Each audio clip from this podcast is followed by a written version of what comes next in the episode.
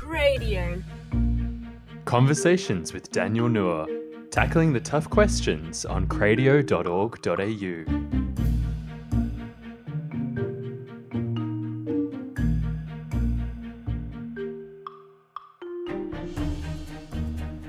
Hello, Cradio listeners. My name is Daniel Noor, and when I entered the Catholic Church on September the 21st, 2013, I brought all of my confusion, anxiety, and uncertainty right in with me. As a young journalist searching for the truth, I'll be interviewing an expert on a hot topic and trying to get straight answers on the moral, political, or social issues of the day. I invite you to join me and have your questions about today's tough topics answered as well. This is Conversations with Daniel Noor. Today, our topic is environmental care. I'm joined by Jacqui Remond. Jacqui is the Director of Catholic Earthcare Australia, the Australian delegate of the Global Catholic Climate Movement. And she last month joined Pope Francis at the Vatican to discuss Catholic strategies for better environmental care.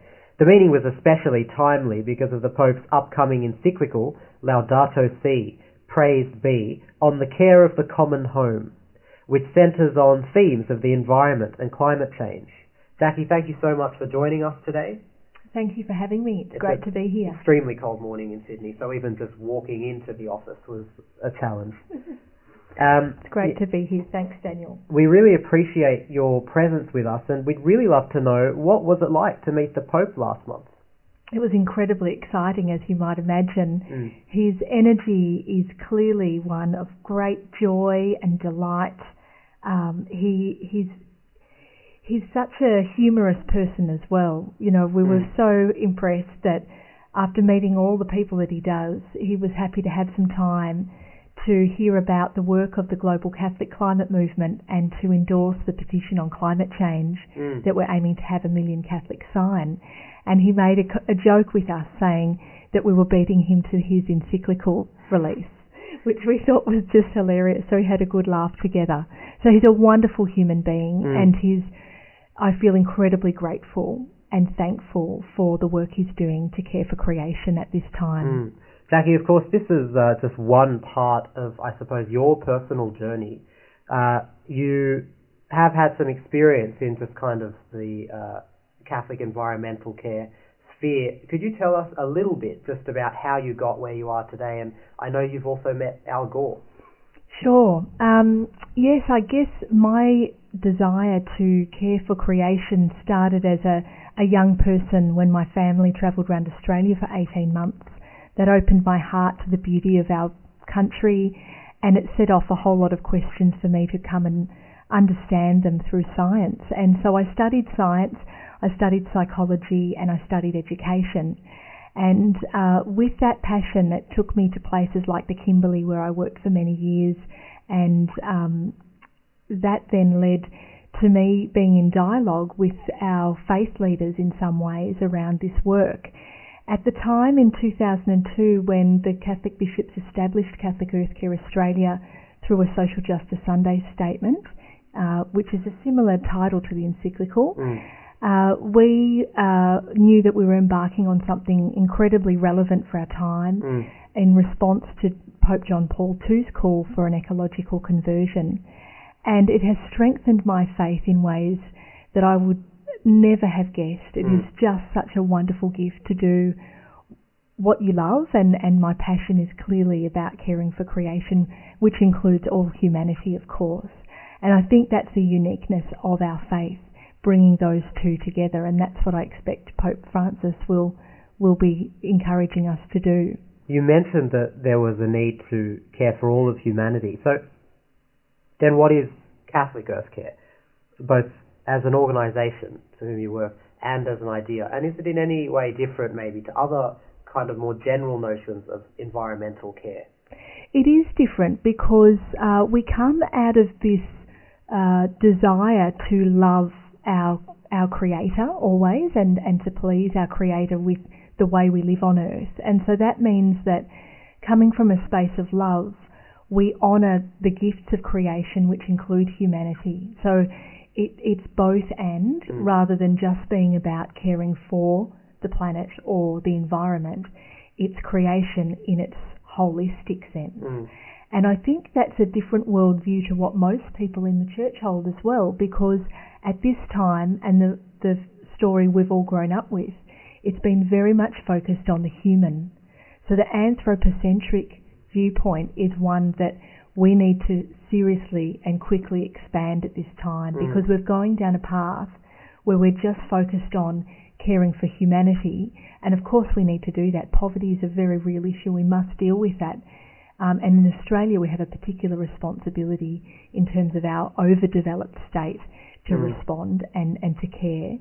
Uh, but I think now what Pope Francis is highlighting for us, which goes right back to St. Francis's work and, and so many others like Hildegard of Bingen, that we can't afford to just focus on humanity and care for humanity and be undermining the gifts of creation which supports humanity. We actually need to care for the planet at the same time as caring for our our livelihoods and one another and future generations. Mm. So that means we've got to do business differently. It, it's a big orientation to shift Mm. to, Mm. um, and our agency is there to enable that shift. So we do a lot of work in formation.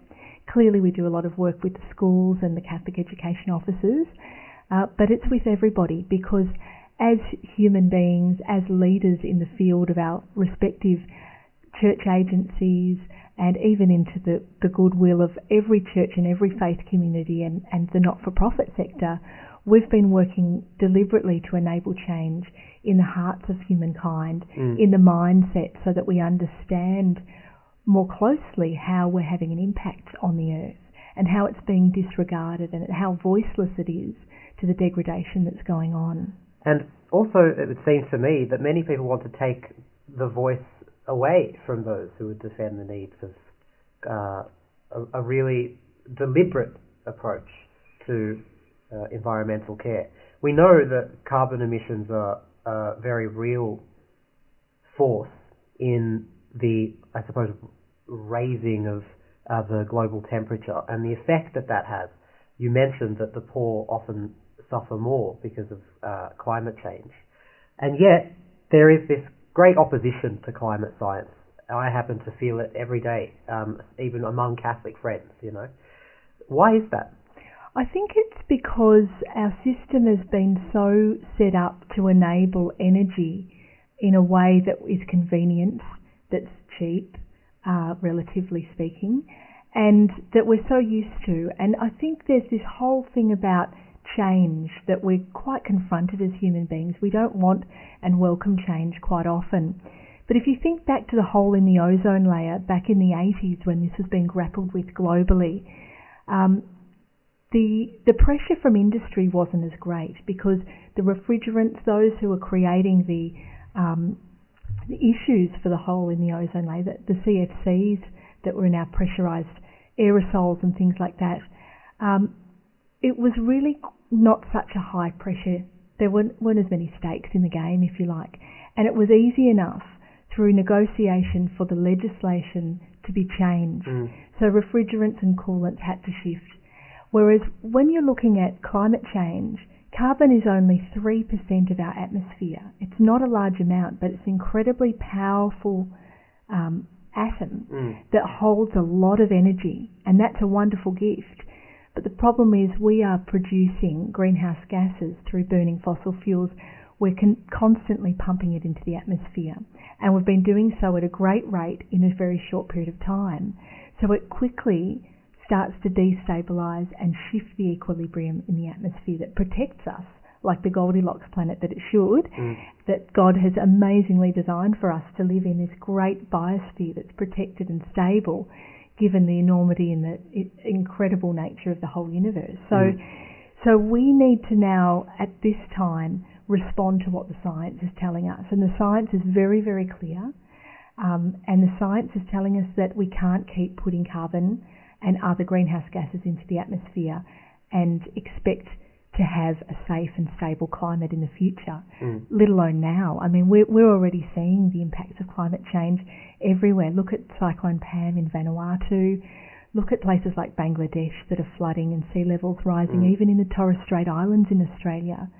Um, it, it's really clear to us, it's really clear to Pope Francis when he um, recently visited the Philippines and uh, went to visit the, the victims of um, uh, the typhoon there in Tacloban and spoke with them because he recognises that the thousands of people who died in that incident and the increasing intensity of these issues is not going away. And we need to stand in solidarity with the poor of humanity and also the poor of the earth. Mm. And that means we're up against some pretty big forces here. I mean, we're looking at, you know, the whole sort of fossil fuel industry, which is big mining, um, multinational organisations who've got great vested interest in keeping the mining going. They want to keep extracting the fossil fuels um, and they want to keep that business alive. And they're not a small sector by any means, and they've got a lot of money, um, and they can exercise power in ways that, you know, the small community-minded kind of people Mm. don't often ever get the chance to to really meet with them and speak with them and tell them what's what's of their concern. So the church has a distinct role to play here, Mm. which is political, which is about the social, which is about the environment, which is about the economics. And I think we'll hear about all of that in the encyclical. Is there a relationship between the poor and their suffering and the, as you mentioned, uh, effects of uh, change in global climates? And could you demonstrate that for us? Sure, yes. Look, the, through the research that's been going on for some time, through the international governmental panels on climate change, the indicators show that places like Vanuatu have the highest indexes of being the most vulnerable Mm. communities on the earth because of where they are and the increasing intensity of cyclones and um, extreme weather events. So they're very, very susceptible. They're on very low lying islands. And um, places like that mean, you know, how are we going to respond from a spiritual space Yeah. as well as from a practical sense of the economic materialist support space Mm. to to our brothers and sisters in the Pacific, in the, in our neighbouring countries. And I think we have a very clear teaching from the life of Jesus and from our Gospels today to see that we are called to be the Good Samaritan. We are called not to go past and dismiss those that are suffering and, and, and hurting and poor um, at this time or at any time. And right now, I think that challenges us in a way that we haven't been challenged Mm. as a global community before.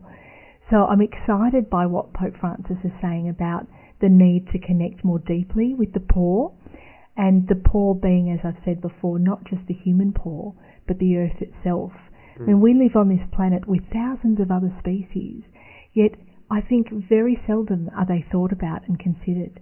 And we've been slowly, quietly, sometimes more, more blazonly, nudging them out of their habitats, nudging them out of um, spaces where Mhm. they can raise their, their young. And I think we need to think more about uh, the fellow species that God's created who have a right to be here and who have something to offer. Jacqui, I feel like the vast majority of listeners agree Mm. that it's very important, uh, needless to say, to care for the defenceless, be it uh, a poorer individual or rural communities, even in our own country, and uh, the the poor all over the world. Not to mention animals.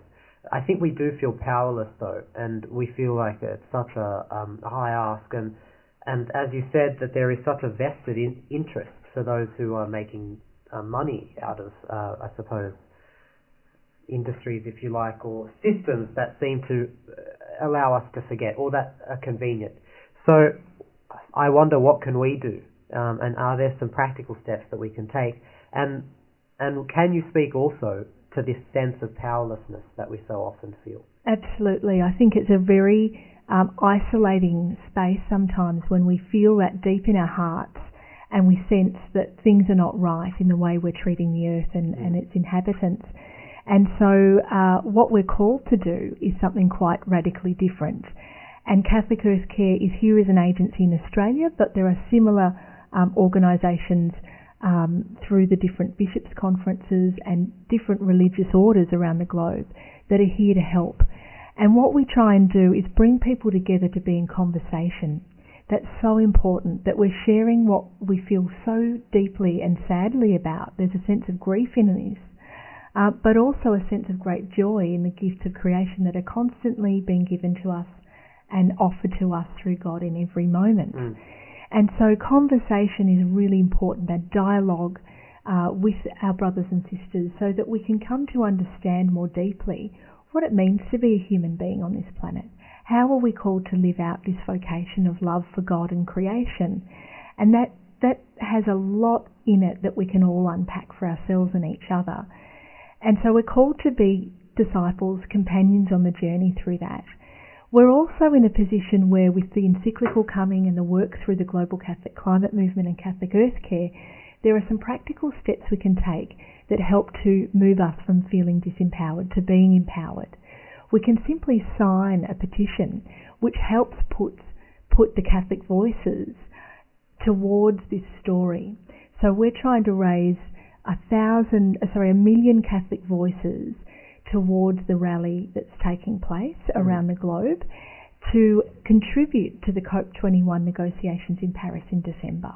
That's a simple step we can all take. Now, you can do it COP21 online. Is the next kind of environmental conference That's to take right. place? What was the Conference last of Parties. conference of parties? It was What was, in, in Lima, Peru, Okay. COP20. okay. And um, this one in Paris is considered to be a pretty significant one because of the time zone that's decreasing in terms of the buffer that we've got to Mm. respond to climate change. And the fact that um, the science is getting stronger and stronger, and the worst case scenarios are actually starting to be more and more in our reality around the globe. So um, there's a lot of pressure that's Mm. building, and I think Pope Francis is playing into that by saying we're going to come out with his encyclical in the next few weeks, Mm.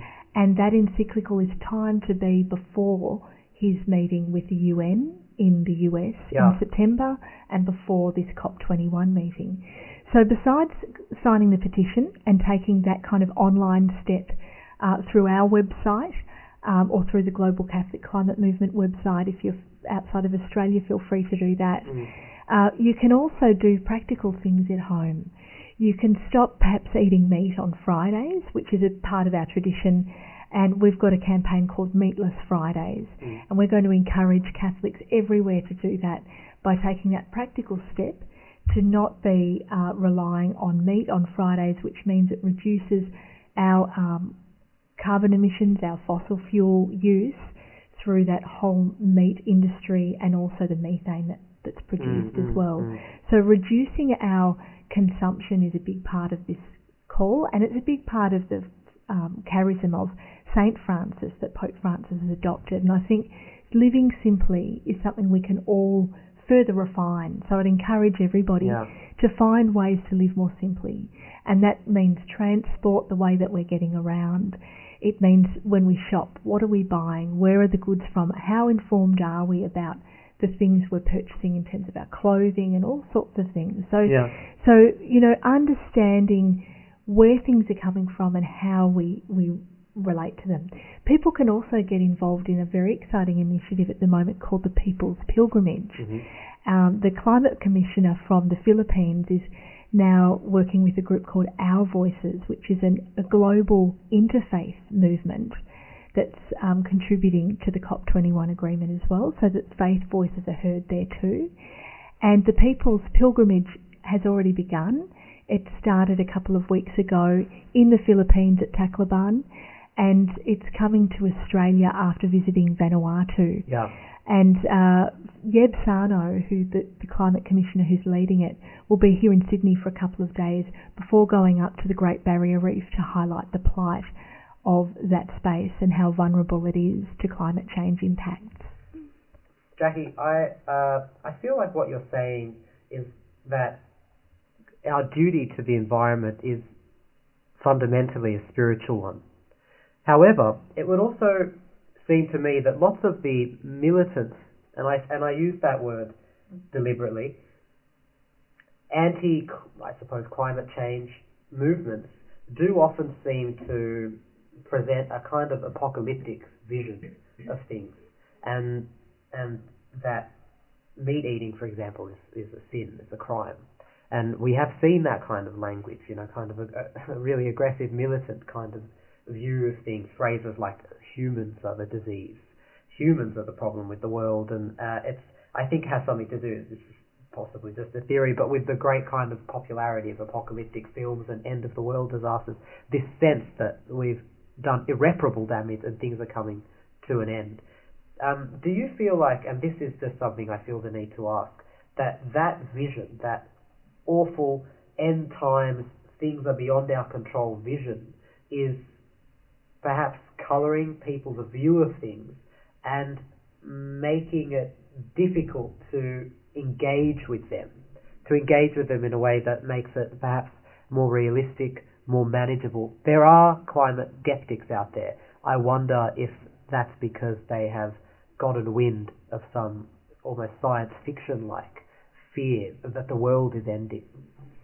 I think there's a lot of extreme views, Mm. um, but it's by no mean um, the majority for me. I think, for for example, there can be within the belief system of a tradition a sense that God's power and control over creation is so strong that we could never possibly impact in a way that's going to be what shouldn't happen. Mm. So a sense of this is all meant to be. Yeah, You know, let, climate change is part of the end times. That's coming. yeah, Now, some people may hold that view, and I, I'm certainly aware of that. Um, in our faith tradition, we hold a view that's somewhat different from that because um, the doomsaying perspective that you've highlighted as well from the environment movement, particularly in the past decades, about the need for um, us to respond because it's just gone too far and, and it's it's lost in terms of hope. We have a role here that is different from that, and it is about holding hope, and it is about inviting people to be hopeful on this journey. That's what the joy of the gospel is in so many ways. And we see that message from God every day.